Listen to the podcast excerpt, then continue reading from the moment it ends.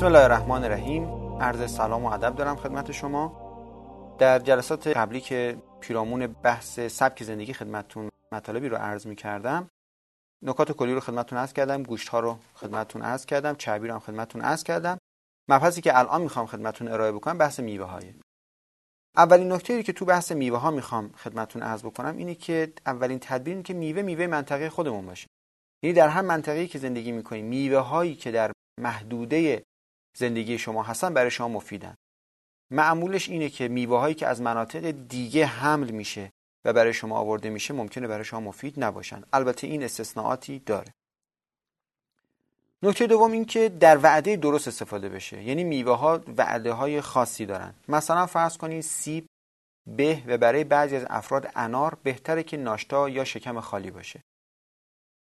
بعضی از میوه ها بهتره که اصلا شکم خالی نباشه. مثل خربزه خربزه بهتره که اصلا خربزه و هندوانه و طالبی بهتره که اینا رو شکم خالی استفاده نکنیم.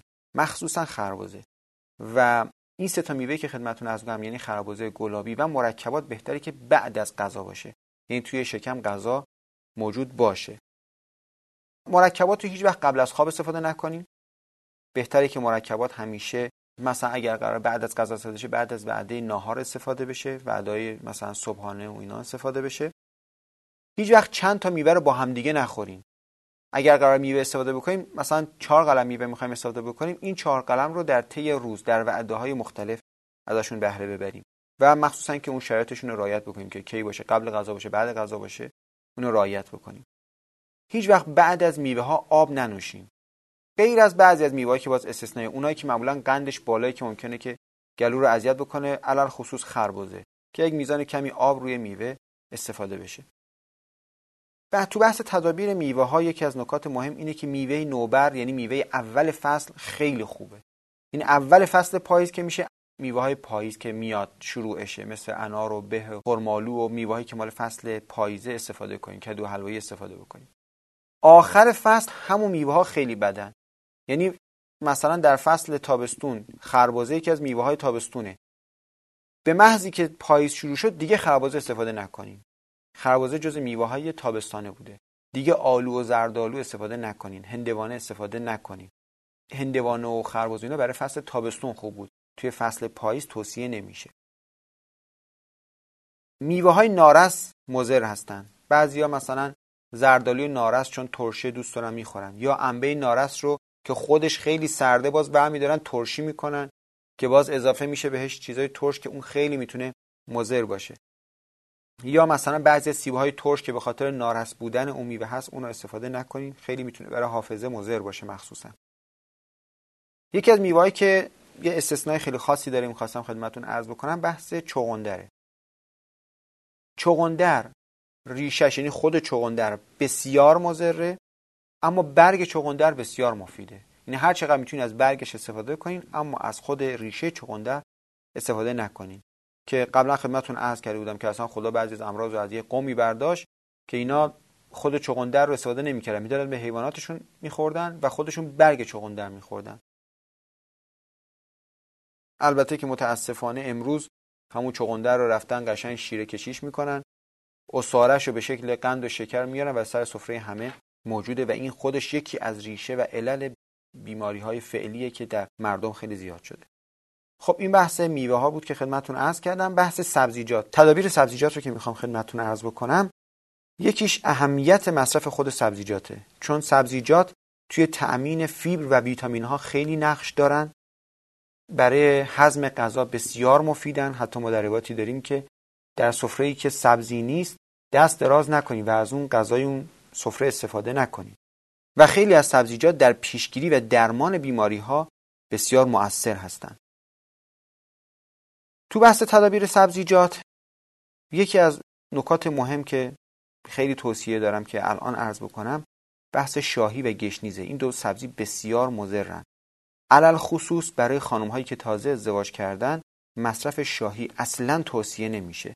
خیلی از بیماریایی که ما امروز داریم خانم ها باش دست و پنجه نرم می‌کنن و خیلی مشکلات در کل عمرشون ایجاد می‌کنه به خاطر اینکه اوایل ازدواجشون در اولین روزهایی که مقاربت داشتن شاهی استفاده کردن و این مشکلات عدیده رو در بلند مدت واسهشون ایجاد کرده. شاهی فقط باید با تجویز باشه وگرنه اصلا خوردن شاهی به هیچ کس توصیه نمیشه. گشنیز هم همینطور. سعی کنین که شاهی و گشنیز رو از سبزیجات خانوادهتون حذف بکنین. متاسفانه شاهی و گشنیز توی اکثر سبزی فروشی ها موجوده اما بعضی سبزی های خیلی مفید مثل برگ چغندر برگ کاسنی خرفه اینها متاسفانه کمتر شده. به خاطر اینکه خب ما اطلاع رسانی درستی به مردم نکردیم و اگر مردم بدونن و درخواست داشته باشن خب مطمئنا نسبت به تقاضایی که ایجاد میشه عرضه رو هم بالا می‌بره. یک سبزی که بسیار مفیده که بیشک یکی از بهترین سبزی ها می‌تونیم بگیم این سبزی هستش سبزی تره. تره شوینده تحال تحال رو پاکسازی می‌کنه و خیلی از افرادی که مشکلات کبدی دارن و مشکل تحال هم دارن قدم اول اینه که تحال رو پاکسازی بکنیم بعد به کبد می‌رسیم و لذا خیلی بهشون توصیه میشه که تره رو حتما استفاده بکنن. تره سبزی خونسازی هستش و ضمنا رافع سودا. کسایی که سوداشون زیاده بهترین سبزی که می‌تونن استفاده بکنن برای رفع سودا سبزی تره هستش و حتما توصیه می‌کنم که از تره بیشتر استفاده بکنید سبزی دوم برگ کاسنیه. برگ کاسنی بسیار مفیده دومین سبزی بهشتیه. و کاسنی شوینده کبده مخصوصا در کنار تره برای کسایی که طبعای خشک دارن خیلی مفیده. برگ کاسنی رافع صفرای صفرا رو از بدن دور می‌کنه شوینده کبده. بسیار برای پوست مفیده برگ کاسنی مخصوصا اگر همراه شام استفاده بشه که توصیه اکید ما اینه که حتما همراه شام برگ کاسنی رو مصرف کنیم. فقط یک نکته آخری که در تو با برگ کاسنی باید خدمتتون عرض بکنم. اثر برگ کاسنی با عرق کاسنی اصلا قابل قیاس نیست. ببینین اولا برگ کاسنی خواص خاص خودشو داره. ساقش و ریشش خاصیتشون متفاوته. توی عرق گیری همشو کامل میریزن. یه نکته. نکته دومی که معمولا ما عرق چیزهایی رو توصیه می‌کنیم که اثرشون به اسانسشونه. مثل گلاب که بو دارن. مثل نعنا. مثل ارز کنم استقدوس مثل زنیان مثل زیره ها اینا چیزایی که حالا عرقشون تا یه حدی اثر اون گیاه رو دارن. اما چیزایی مثل کاسنی که اسانس نداره اصلا توصیه نمی کنیم از عرقش استفاده بکنیم. تا جای ممکن سعی کنین از برگ کاسنی استفاده کنین. تمام خواصی که من خدمتون عرض کردم ناظر به بحث برگ کاسنی. برگ چغندر که خب قبلا خواصش رو خدمتون عرض کرده بودیم که بسیار بالاه برگ چغندر یکی از داروهای ضد بلغمه. مخصوصا اگر در کنار شنبلیله استفاده بشه بسیار مفیده. کسایی که بلغمی هستن و فشار خون بالایی دارن حتما از چغندر استفاده بکنن. ضعف بدن و خشکی بدن رو رفع می‌کنه. خیلی برای افرادی که ضعف دارن مخصوصا کسایی که تو آزمایش خونشون پتاسیمشون هم پایینه و ضعف دارن حتما از برگ چغندر بهره ببرن. خود برگ چغندر برای بالانس کردن املاح مفیده. این چون املاح که بهشون میگیم الکترولایت یک بار یونی دارن بار مثبت و منفی دارن. اگر این بار یونی به هم بخوره خیلی مشکلات ایجاد می‌کنه. مشکلات اداری ایجاد می‌کنه دیابت ایجاد می‌کنه برای پوست و مو مشکل ایجاد می‌کنه. اما برگ چغندر خودش یکی از گیاهانیه که این املاح رو در بدن بالانس می‌کنن ضمن که برای افرادی که کمبود املاح دارن برگ چغندر باعث جذب بهتر املاح و تقویت استخوان‌های بدن میشه. به خانم هایی که شیر میدن بچه شیر میدن بچه های در حال رشد افرادی که در سن بلوغ هستن برگ چغندر رو توصیه بکنید و حتما استفاده بشه. سبزی بعدی که می‌خوام خدمتون عرض بکنم خرفه است. خرفه که از سبزی های بسیار عالیه. یعنی این چهار سبزی که اول دارم خدمتون عرض می‌کنم تره برگ کاسنی برگ چغندر و خرفه چهار سبزی فوق العاده است. یعنی من اینا رو جدا کردم توضیح جداگانه دارم خدمتون عرض می‌کنم در با این چهار سبزی. خرفه گرمی بدن رو کم می‌کنه برای افراد دموی برای افراد صفرابی خیلی مفیده. شوینده کلیه است. برای کسایی که مشکلات کلیوی دارن خیلی توصیه میشه.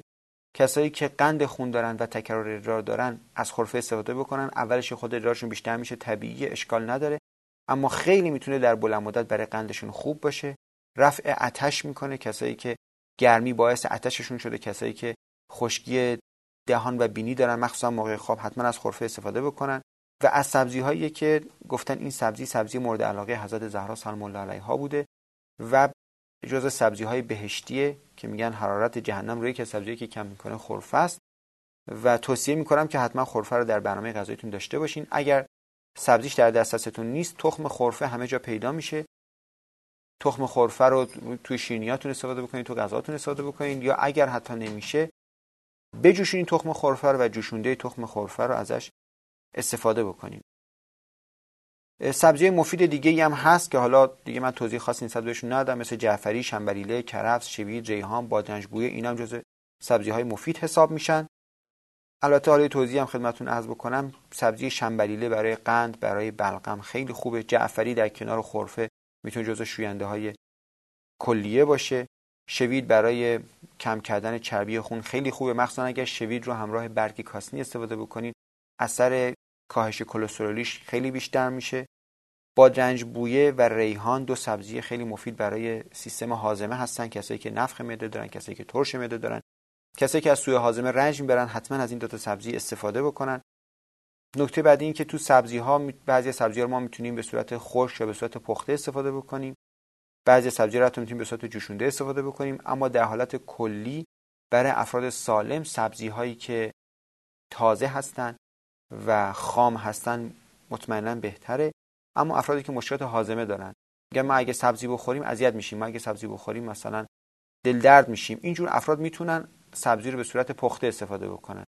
یا حتی بعضی سبزی می‌تونن به صورت سرخ کرده استفاده بکنن. یا سبزی مثل برگ چغندر رو می‌تونن خشک بکنن برگ چغندر و برگ کاسنی رو. کسایی که میگن ما خب سبک زندگیمون یه جوریه که نمی‌تونیم فرصت نداریم بخوایم سبزی بگیریم بعد این سبزی خراب میشه ما معمولا بیرون از خونه هستیم. توصیه می‌کنم بهشون تره و کاسنی و چغندر رو مخصوصا اینها رو می‌تونن خشکش رو تهیه بکنن همه رو با هم دیگه پودر بکنن. یه قاشق چایخوری همراه شامشون از این سبزی ها استفاده بکنن. مخصوصا که چون این سبزی ها خشک شدن جذبشون و هضمشون راحت تره البته بگم بعضی از ویتامین هاشون هم مطمئنا کمتر از سبزی تازه خواهد بود. این مبحث میوه و سبزیجات بود که خدمتون عرض کردم. انشاءالله جلسات آینده بقیه قسمت های خوردنی رو در سبک زندگی خدمتون عرض خواهم کرد. تا جلسه آینده خدا نگهدار شما باشه